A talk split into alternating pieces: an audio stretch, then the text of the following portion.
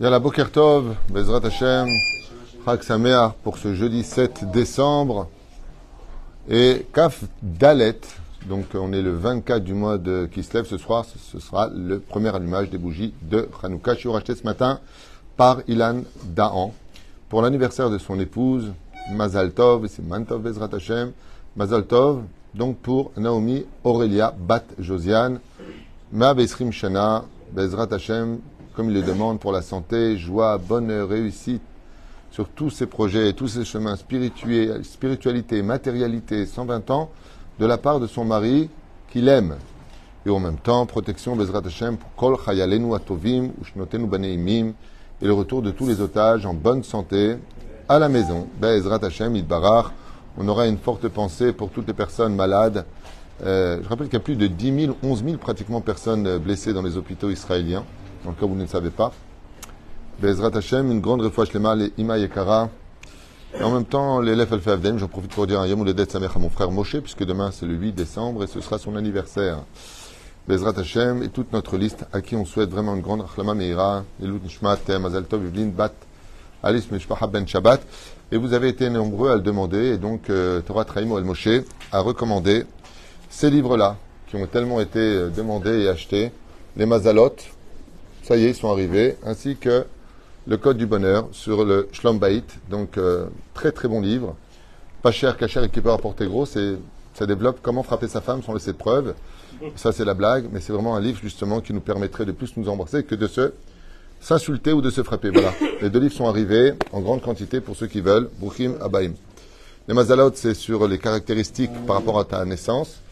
Et le Code du Bonheur, c'est un livre que j'ai écrit il y a longtemps sur euh, comment vivre une vie de couple heureux et comment régler les problèmes. Voilà. Donc c'est vraiment un, très très bon livre. On a été deux fois en rupture de stock, rapidement d'ailleurs. Et là, j'en ai recommandé pour ceux qui sont intéressés. On commence tout de suite notre chiour. Un chiour qui est, on peut dire, euh, valable à toute heure, chaque jour, chaque semaine, chaque mois, pour chaque génération, sur cette paracha de Vayeshev, où des grandes, grandes questions se posent et s'imposent. Comment se fait-il que des gens aussi parfaits, des gens aussi élogieux, des gens aussi spirituels, des gens aussi exemplaires que les frères de Yosef aient réagi de façon absolument abjecte? Je ne sais pas si vous avez compris, si on fait un récapitulatif rapide de ce qui se dit dans cette paracha, mais euh, la réponse et la réactivité des frères, Vayosifu od seno oto, ils rajoutèrent de la haine sur leurs frères. On ne parle pas du Hamas, on parle de nous les Juifs.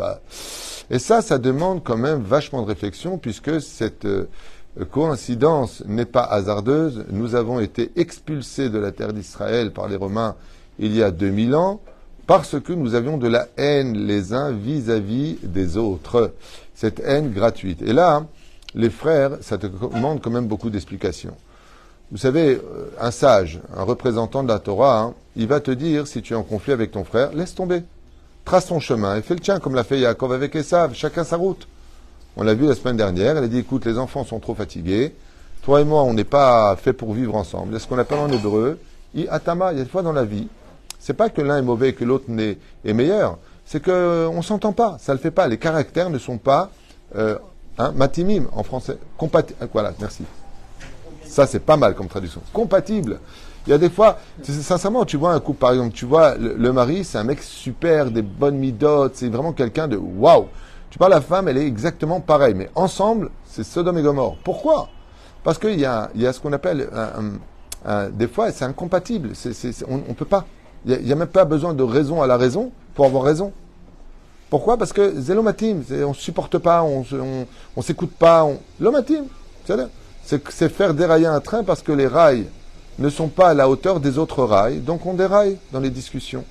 Et la reine, un sage, il va te dire, maximum, bon, bah, tu le laisses de son côté, c'est un rêveur. On va dire, Youssef est un rêveur, il se voit au-dessus de ses frères. Euh, Bon, ben, il n'y a rien de mal. Tant qu'il rêve, qu'est-ce qu'on en a à faire? Le mec, il dit, j'ai rêvé que je te ruinais. Ben, tant que tu rêves, continue à rêver. Pourquoi une telle haine? Pourquoi une telle situation où, en faisant un récapitulatif, ne serait-ce que de nos midrashim, je rappelle que Yosef, donc envoyé par son père vers Dotaina, endroit justement connu pour des catastrophes, euh, arrive au loin. Et là, Shimon et Lévi dit, et dit donc, c'est pas euh, le rêveur là-bas qui se ramène? Et si on, lâchait, des chiens sur lui pour qu'il le dévore? Même au niveau des films de loup-garou, ils n'ont pas fait mieux. Des chiens pour qu'il le dévore? Oui, il faut absolument qu'il meure. Il y a une volonté des frères. Deuxième point, il n'y en a pas un qui est là pour remonter l'autre. Il n'y en a pas un qui va dire écoutez, arrêtez, qu'est-ce que vous êtes en train de faire? C'est notre frère, et puis il faut penser à papa, vous êtes fou ou quoi Il n'y en a pas un Ils sont tous, euh, ouais, croque monstre chaud, c'est des vilains, pas beau. Faut que tout le monde se réunisse en disant bon, vous êtes tous d'accord, on le tue? Ouais, on le tue.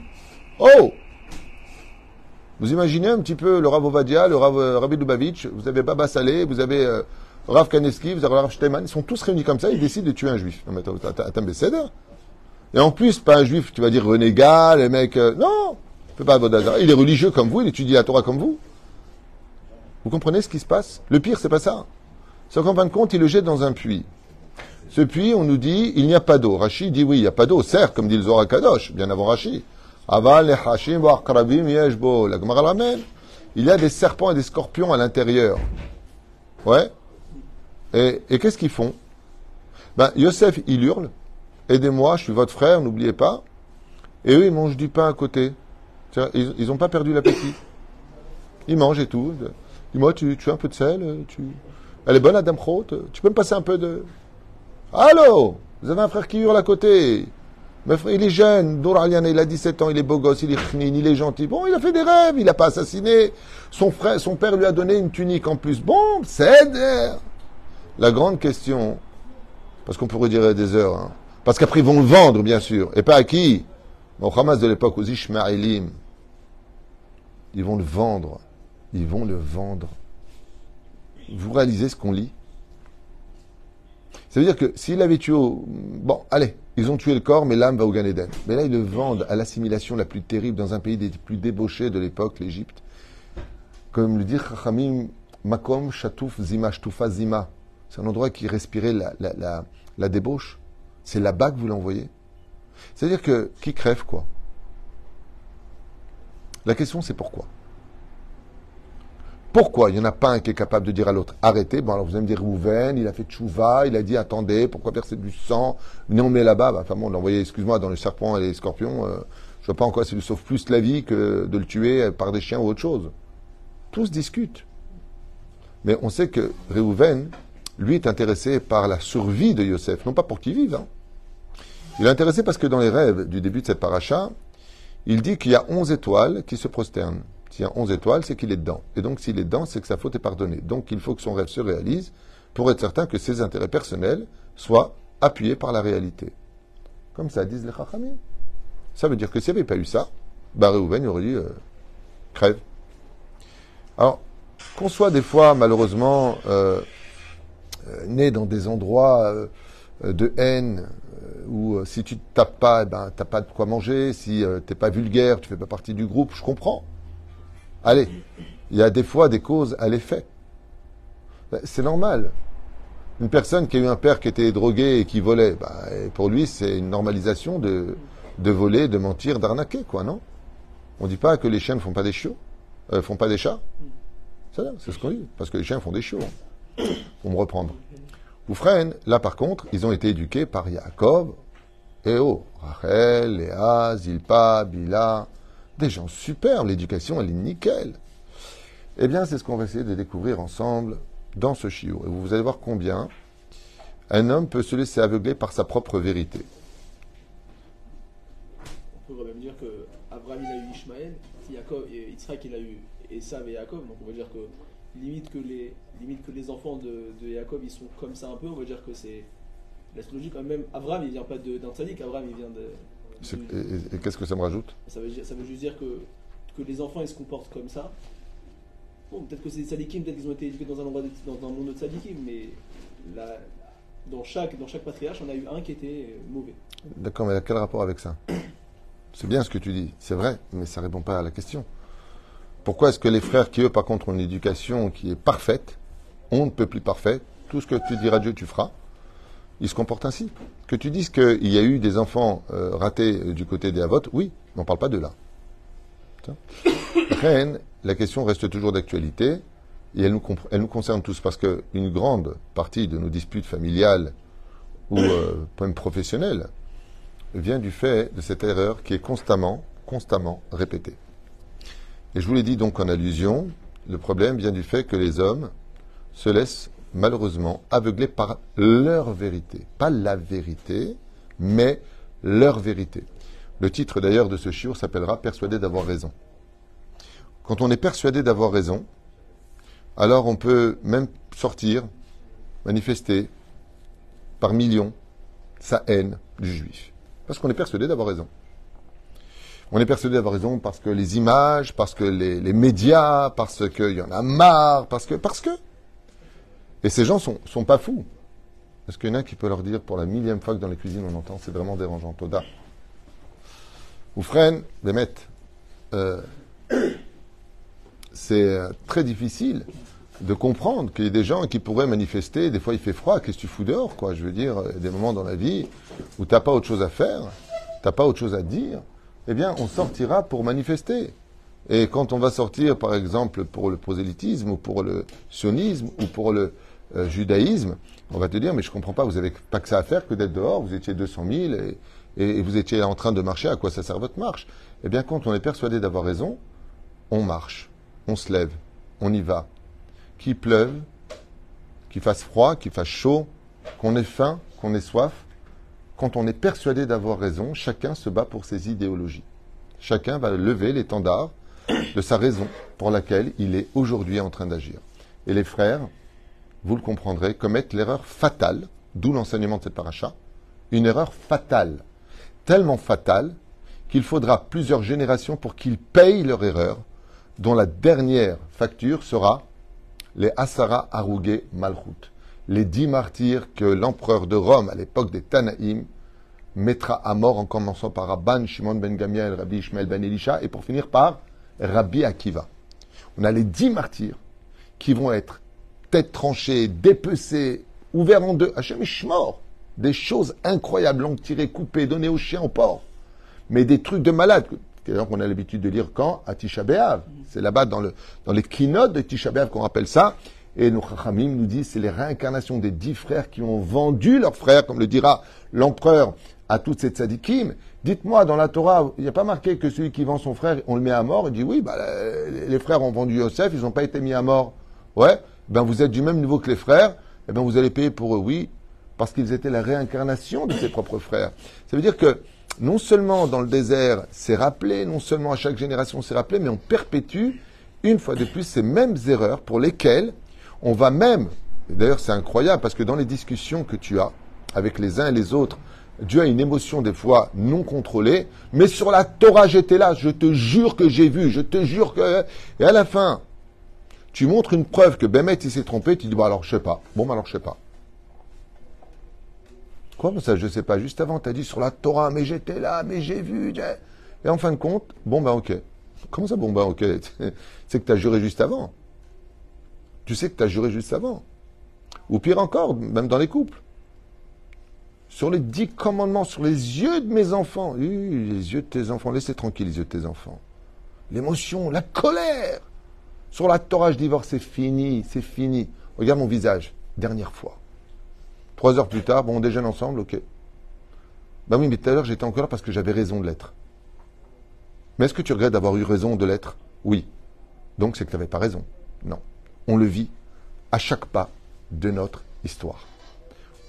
On est persuadé d'avoir raison, et c'est pour ça d'ailleurs que la Mishnah nous dit et. Avant de t'exprimer sur ta vérité, mène bien tes enquêtes, prends le téléphone, appelle bien, comprends bien, explique bien. Comme toutes ces personnes qui refusent de voir les deux côtés. Quand on voit les médias aujourd'hui, l'actualité, il n'y a qu'un pauvre peuple palestinien qui, Bémet, souffre. Il n'y a rien à dire, il souffre. Mais pas à cause de nous, à cause du Hamas. Mais bon, c'est encore un autre sujet. Mais est-ce qu'on voit le côté israélien? Est-ce qu'il a qui, dans les informations, ont annoncé qu'il y avait plus de 10 000 blessés dans les hôpitaux? Est-ce qu'on parle de nos soldats qui tombent? Est-ce qu'on parle de toutes ces personnes où une sur trois sont dans un traumatisme terrible, post-traumatique? Est-ce qu'on voit les photos de nos otages? Non, on ne voit toujours qu'un côté. Donc, une raison d'avoir raison. Et aucune autre raison pour nous remettre face à la raison. Ce qui fait que cette paracha, elle est très forte. Parce qu'on se demande, euh, qu'est-ce qui se passe ici? Parce qu'il aurait eu une tunique ou parce qu'il a fait un rêve? Vayo sifus seno auto. Ils étaient persuadés d'une chose, disent les Chachamim, que Yosef était l'héritier de Ésaü, que c'était un pur rachat, manipulateur, un homme qui se servait de la Torah pour ses intérêts personnels, qui se servait du cœur de son père pour obtenir le plus de choses. Ils se sont imaginés. Tout comme Esav a dit, comment on fait pour prélever le sel et la paille, le maaser? Et leur a dit faites attention, il y a des gens qui vont se servir de la Torah pour la manipuler. Ils étaient persuadés que Yosef était un faux sadique, une personne qui utilisait la Torah pour ses services personnels, pour ses intérêts personnels, qui faisait de la lèche à son papa en disant tout le temps du mal de ses frères. Ils l'ont mal jugé. Et pourtant, Yosef, c'est vrai qu'il a dit du mal. Parce que Yosef aussi a commis une erreur. Et à cause du fait qu'il ait parlé de ses dix frères, il fera dix ans de prison pour chaque mot que tu as dit contre tes frères. Toi aussi, Yosef, tu vas être puni. Mais moi, je vous pose une question. Comment Yosef, Hatzadik, qui étudie avec son père les lois du Lachonara, il est parti faire du Lachonara sur ses frères C'est quand même incroyable. Et qu'est-ce qu'il leur a dit, Eric? Tu sais ce qu'il leur a dit? Papa, est-ce qu'on a le droit de danser avec des femmes? Ben, j'ai vu mes frères danser avec des femmes. Est-ce qu'il les a vus d'après vous? Chazal, il dit oui, il les a vus danser. Effectivement, les dix frères, Rabbi Jacob, ils dansaient avec des meufs. Hein? Barminna Nashem Wali ou frère leur a dit, attends papa, il n'y a pas une loi qui interdit de manger everminachai, de ne pas manger de l'animal vivant. D'abord, il faut le mettre à mort avant de le manger, comme, comme dit la Gemara, comme les lions qui mangent de l'animal. Il y en a qui l'étouffe, mais en attendant, ils commencent déjà à manger le bas de l'animal. Ouais. Ben, je les ai vus manger de mes propres yeux. Oui, mais le problème, c'est que tu n'as que 17 ans. Et que si tu avais eu 20 ans, tu aurais pu étudier le livre de ton grand-père, Avram Avinu, duquel de ton arrière-grand-père, qui a été écrit, s'appelle le Sefer Yetzira. Et ce livre-là, il explique comment créer des golems, c'est-à-dire comment créer avec de la boue un être humain dans lequel, avec des noms divins, tu insuffles la vie. Et les femmes que tu as vues danser n'étaient rien d'autre que tes frères qui mettaient en pratique le Sefer Yetzira, comme l'a fait le Gaon de Vilna, le Maharal de Prague. Mais lui, n'ayant pas étudié ce livre, il a vu des figurines féminines qui dansaient. Tandis que les frères, il n'y a aucun interdit de voir de la boue qui danse. Ou une poupée comme ça qui tourne sur elle-même, il n'y a pas d'interdit dans la Torah. Il n'y a pas de Meshicha à propos de ça. Enfin, chez les gens normaux, on n'est pas attiré par ça. Donc, résultat, ce que tu as vu, tu avais raison, mais ce n'était pas la vérité, c'était ta vérité. Et quand ils ont vu qu'ils ont arraché la jambe d'un veau pour la manger, c'était aussi un golem. Il y en a qui disent que c'était une shrita qui avait été faite sur la maman et que si elle était enceinte, on ne fait pas de shrita sur le veau. Mais la la plus réputée, c'est qu'ils ont fait aussi un golem, comme Avraham avait fait un golem, c'est-à-dire une figurine qui, euh, qui, qui ressemblait à un veau. Ils ont voulu voir si le goût aussi ressemblait à de la viande. Donc, au moment où est arrivé Yosef, ils ont arraché une jambe de cet animal qui n'en était pas un. Qu'est-ce qu'aurait dû faire Yosef? Bravo. Il aurait dû descendre de ses frères en disant Ah, je ne savais pas qu'on avait le droit. Non, alors regarde, mon frère, c'est de la terre, ce n'est pas un animal, je vais t'expliquer. Mais Yosef, il a commis une erreur qu'ont commis les frères. Se, se complaire dans son erreur, se complaire dans sa vérité. Ça me suffit. Ma vérité me suffit. Moi, je suis désolé. Vous connaissez ce genre de... Moi, je suis désolé. Moi, quand on me... C'est s'enfermer dans des volets d'une vérité qui n'est que la tienne. Pourquoi tu ne poses pas des questions? Parce que vous savez que psychologiquement, quand on s'enferme dans des volets qui sont nos volets personnels, vous savez ce que ça fait? Ça fait qu'on va réagir disproportionné par rapport à la monnaie rendue. Ça veut dire que Bonomar que Bémet, à 50%, tu avais raison.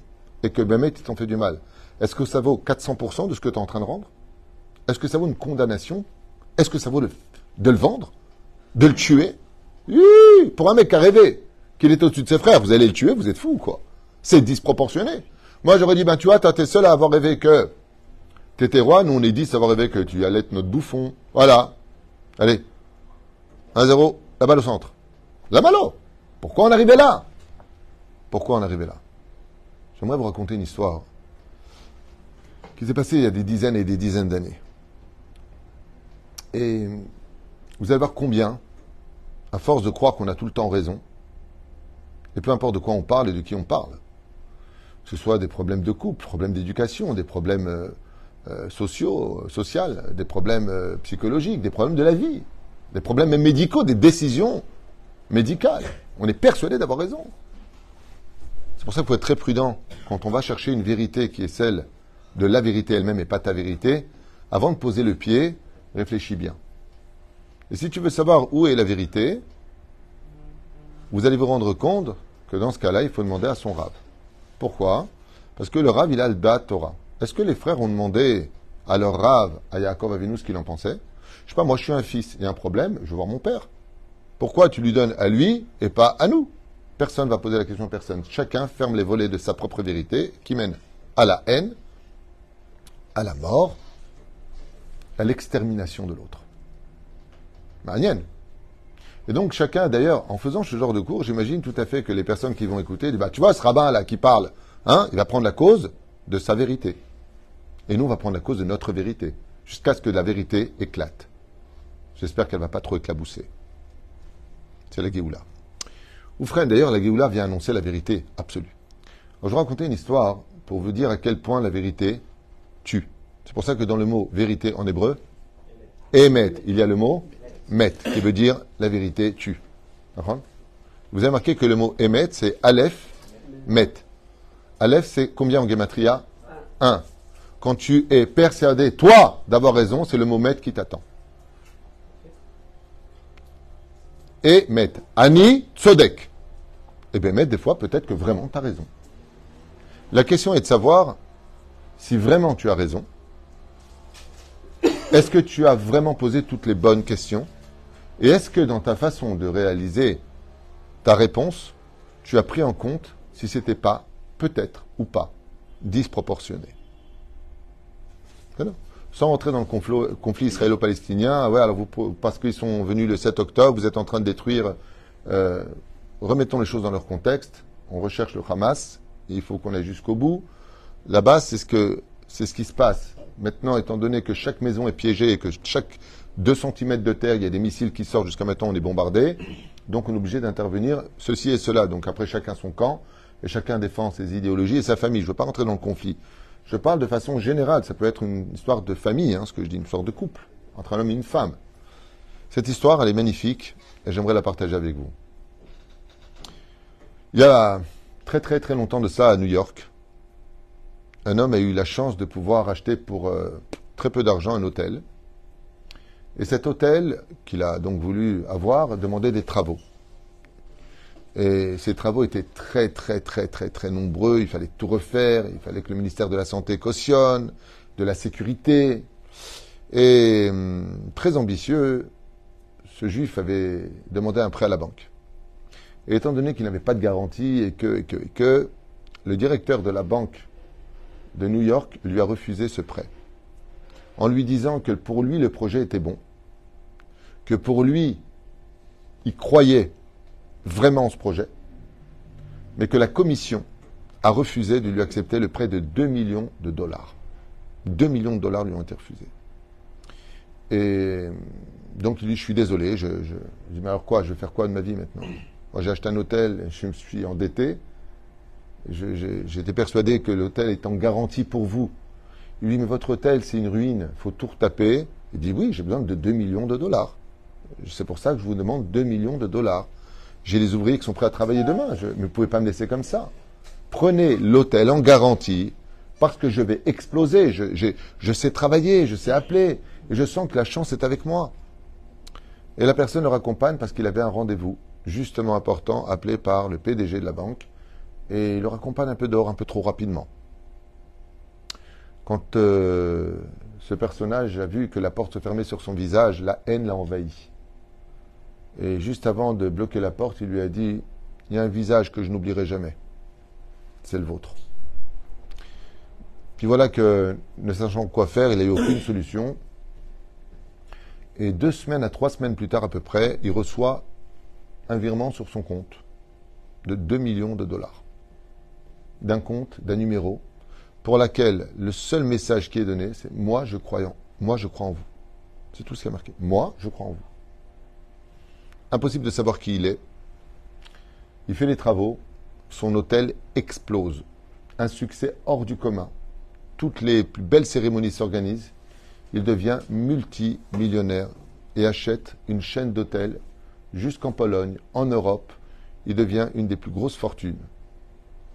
Les séminaires se font chez lui pour les médecins, tout, le monde va avoir affaire à lui. Il fait une gastronomie hors du commun, il devient célèbre dans les journaux. Et bien sûr, son premier achat hors hôtel, c'est de racheter la banque qui lui a refusé le prêt. Et il rachète cette banque, qui était d'ailleurs en difficulté. Il la rachète de plein pot. Et bien sûr, le premier qui vient le voir pour le féliciter avec un grand sourire, ben, c'est ce fameux directeur de cette banque, de ce SNIF, pour lequel il refuse de le voir. Il interdit à la sécurité de le laisser rentrer. Le lendemain de son achat, le directeur est dans son bureau en train de discuter avec des clients. Il reçoit une lettre du nouveau PDG qui le met à la porte, sans audition, sans aucune discussion. Il se retrouve à la rue du jour au lendemain. Et lui, désespéré, veut absolument un rendez-vous avec le nouveau propriétaire de la banque qui lui sera refusé pendant des années et des années. Il tombe malade, il s'est trouvé des boulots à droite et à gauche pour essayer de survivre. Aux États-Unis, c'est capitaliste, donc euh, tu ne travailles pas, tu ne bouffes pas. Et résultat, les années passent, le riche devient encore beaucoup plus riche, et ce directeur de banque devient pratiquement, euh, pas simplement un homme démuni de tout, mais dans une situation horrible. En attendant, leurs enfants respectifs ont grandi. Lui a un garçon, le multimilliardaire, et lui a une fille. Et la destinée va faire en sorte que les deux se rencontrent. Le fils du propriétaire maintenant de la banque rencontre la fille de l'ancien directeur de la banque. Et l'amour va éclater entre eux. Un amour euh, fusionnel, comme si qu'ils étaient faits l'un pour l'autre. Alors bien sûr, quand va venir le garçon présenter la fille à son père, l'archi-multimilliardaire, eh bien, ça va être une belle rencontre. Et quand il va lui demander son nom et qu'il va comprendre de qui elle est la fille, vous avez bien compris que le père va rentrer dans une colère noire et interdire formellement cette union pour lequel le fils va se fâcher avec son père, et patati et patata. Jusqu'au jour où, ayant compris que de toute façon son fils n'attendrait pas l'approbation de son père parce qu'il aime cette femme et qu'il n'est pas prêt à renoncer, il accepte tant bien que bien, tant bien que mal le mariage, à la condition où cette fille en aucun cas ne rappellera le nom de son père à sa table.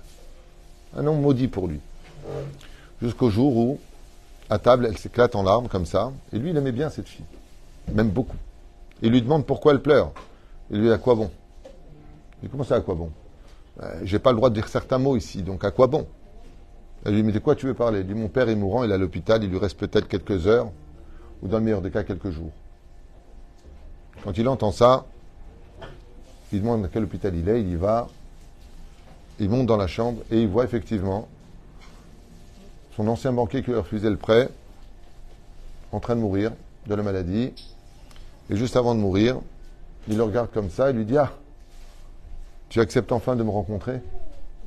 Et il lui annonce, parce que la sont arrivés, et il lui annonce que il y a 25 ans en arrière, le virement qui a été fait, c'est lui qui lui avait fait. Que lui, personnellement, il croyait en lui, mais que la commission, le PDG, les, les dirigeants de la banque ne croyaient pas en ce projet et que le 2 millions de dollars qui avaient été virés, c'était tout simplement lui qui lui avait viré, qui avait vidé toutes ses économies, vendu ses biens, une partie de ses biens, et tout simplement pour lui dire j'attends que tu montes pour venir te voir seulement. Il ne lui a jamais donné rendez-vous en 25 ans. Jamais il lui a laissé rentrer. Quand il vérifie, il lui dit donne-moi une preuve, il lui donne le numéro de compte, il voit que c'est exactement le même, ça, lui qui pouvait l'avoir. Et il décède. Et il meurt. Et lui, il a pris de l'âge, bien sûr. Il descend avec sa canne les escaliers et il s'assoit sur un banc. Et à ce moment-là, il dit Ça fait 25 ans que j'étais persuadé d'avoir raison de le haïr, alors que tout ce que j'ai mangé, toute ma réussite, je la lui devais. Il suffisait simplement de le rencontrer pour comprendre. Je me suis perdu dans ma vérité et il meurt d'un infarctus de tristesse sur le banc, en plein hiver, sur le trottoir de Brooklyn. Il meurt.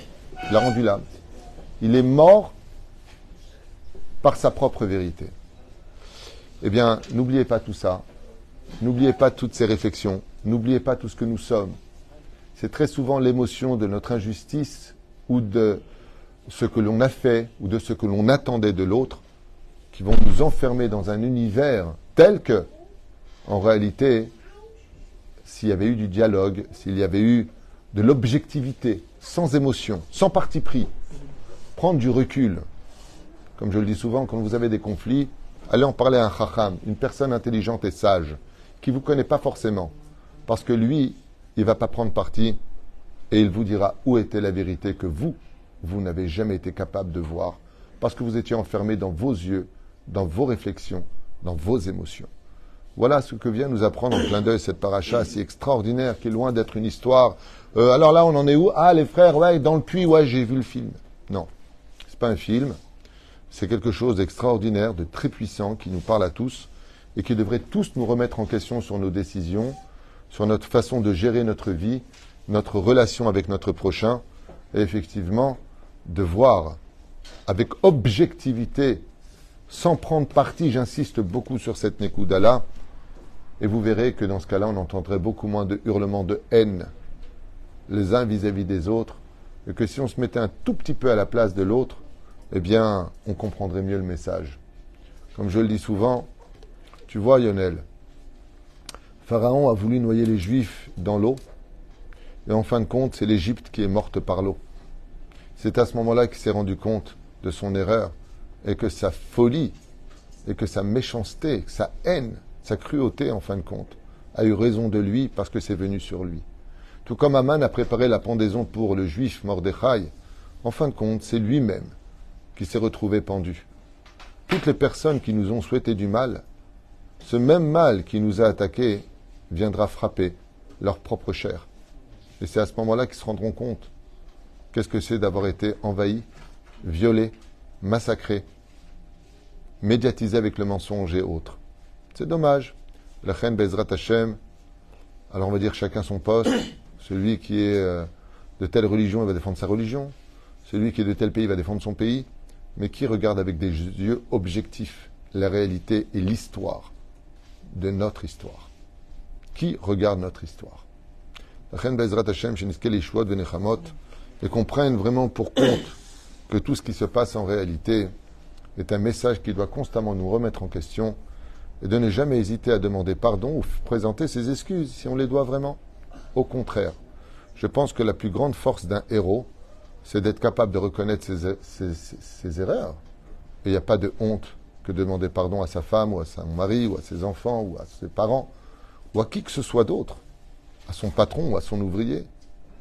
Il n'y a pas de honte de savoir demander pardon quand on sait tout simplement prendre le temps d'une réflexion objective, sans émotion à se poser les bonnes questions et à rendre la monnaie si vraiment on ne peut pas faire autrement, qui correspond au billet qu'on a pris en contrepartie. Je rappelle pour ceux qui sont intéressés, vous avez été nombreux à me les demander, les Mazalotes, Code du Bonheur, on les a reçus. Pour ceux qui veulent, que sortent les deux autres livres qui sont très proches d'être sortis, Bezrat Hashem. Alors, le Code du Bonheur. C'est là qu'on va annoncer que comment, comment les acheter, comment se les procurer. On annoncera, on annoncera, Bezrat Hashem. Tout, tout par euh, Torah Trahim ou par mon épouse, Bezrat Hashem. On en parlera, Beito Bismano. Voilà, Bracha Batzlacha. Ce cours n'avait aucun intérêt personnel, juste d'éveiller vraiment chez nous quelque chose de beaucoup plus grand que le fait historique de nos parachutes et de comprendre et d'admettre la véracité qui n'est pas forcément celle de ton camp, mais celle de l'histoire avec les deux camps.